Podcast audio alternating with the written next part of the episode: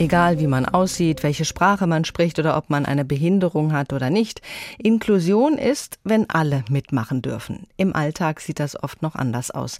Menschen mit Handicap bleiben häufig außen vor, beim Lernen, beim Wohnen, bei der Arbeit und überhaupt im Alltag.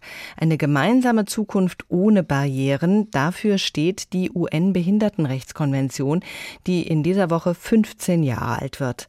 Vera Moser ist Inklusionsforscherin und Professorin an der Uni in Frankfurt und ich konnte vor der Sendung mit ihr darüber sprechen. Frau Professor Moser, Ihr Spezialgebiet ist die Inklusion in den Schulen. Wie steht Hessen in diesem Bereich denn da? Ja, also man könnte sagen, Hessen ist so im Mittelfeld. Das bedeutet einerseits, dass Hessen nicht besonders initiativ ist, Inklusion weiter umzusetzen. Unser Kultusminister vertritt die Position, wir fahren ein Zwei-Wege-System. Das heißt, wir haben auf der einen Seite die Förderschulen, auf der anderen Seite inklusive Schulen und das soll auch so bleiben. Also es gibt Bundesländer wie zum Beispiel die Stadtstaaten Berlin, Bremen, Hamburg, die ganz klar gesagt haben, wir wollen die Förderschulen allmählich zurückbauen oder auch schließen. Und das ist in Hessen nicht vorgesehen.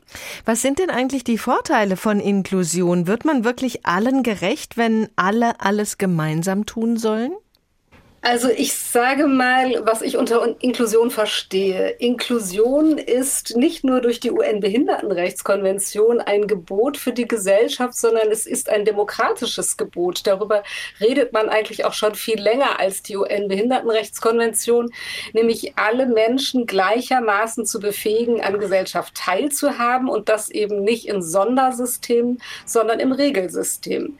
Und das gilt eben nicht nur für behinderte Kinder, sondern auch für Benachteiligte, Beeinträchtigte und so weiter, dass sie nicht in separaten Settings leben müssen, weil der Weg aus der Separation in die Inklusion ist ungeheuer schwierig und das können wir in Deutschland auch beobachten. Mhm.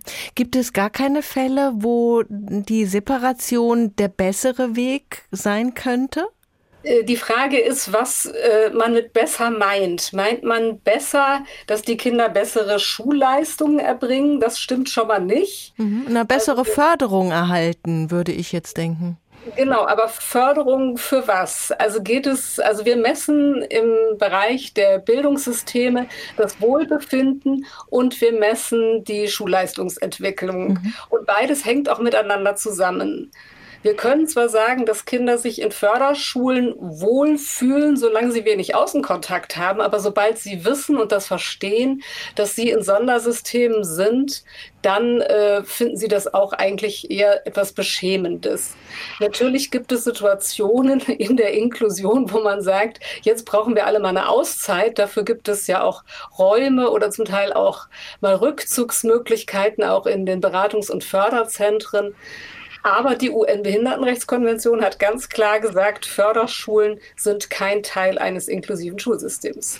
In den Kitas scheint das schon besser zu funktionieren. Da werden behinderte und nicht behinderte Kinder gemeinsam groß. Was läuft da denn anders als in den Schulen? Naja, in den Kitas und den Grundschulen läuft es schon sehr gut. Also die Kitas haben ähnlich wie die Grundschulen schon relativ lange Erfahrung damit, dass sie keine Alternativen bieten. Also die Sonderkindergärten sind in Hessen schon Ende der 80er Jahre geschlossen worden. Das heißt, wir haben überhaupt kein Zwei-Wege-System mehr, wo dann auch alle denken, naja, vielleicht haben wir noch irgendwo einen anderen Ort für Bestimmte. Das macht schon viel aus. Und in der Grundschule, die ist ja auch historisch eine Schule für alle eigentlich mal gewesen. Die hat auch nicht wirklich so einen Selektionsauftrag. Das heißt, man geht davon aus, die Kinder, die da sind, die gehören da auch hin. Und insbesondere in der Sekundarstufe spielt natürlich die Leistungsdifferenzierung eine große Rolle. Und wir haben ja immer noch einen hohen Selektionsauftrag im Bildungssystem, insbesondere eben in der Sekundarstufe. Und das macht sozusagen die Musik, dass Lehrkräfte sagen, ich muss jetzt so stark leistungsorientiert unterrichten und kann mich nicht mehr auf schwächere Kinder konzentrieren und schul sie dann ab oder aus. Nach 15 Jahren Inklusion durch die UN-Behindertenrechtskonvention ist das ja eine ziemlich ernüchternde Bestandsaufnahme. Wieso bewegt sich so wenig? Weil in Deutschland tatsächlich nicht wirklich ein politischer Wille da ist. Also die UN-Behindertenrechtskonvention wurde mehr oder weniger in so einer Nacht- und Nebelaktion ratifiziert und es gab überhaupt keine öffentliche Diskussion darüber, was ist damit gemeint, wo wollen wir hin? Und deswegen wird sie überall in jedem Bundesland so ein Stückchen als, ach Gott, das müssen wir jetzt auch noch machen, verhandelt und wird als Belastung gesehen. Und die Chance, die wir hätten, uns mit einem inklusiven Schulsystem aufzustellen, was alle mitnimmt, und wir sind einfach ja eine multikulturelle, postmigrantische Gesellschaft, wo jeder irgendwie auch relativ speziell ist, sage ich mal, das hängt auch mit den Individualisierungsprozessen zusammen. Also wenn Sie 30 Kinder in einer Klasse haben, dann haben Sie 30 Normalitätsvorstellungen. Und manche Lehrer sagen, wenn Sie die Eltern noch dazu zählen, haben Sie mindestens mal 60. Also das ist die Herausforderung unserer Gesellschaft und da könnte man sagen, ja, damit müssen wir leben und deswegen hat unser altes Schulsystem aus dem 19. Jahrhundert mit seiner Differenzierung ausgedient. Das passt nicht mehr in diese Gesellschaft.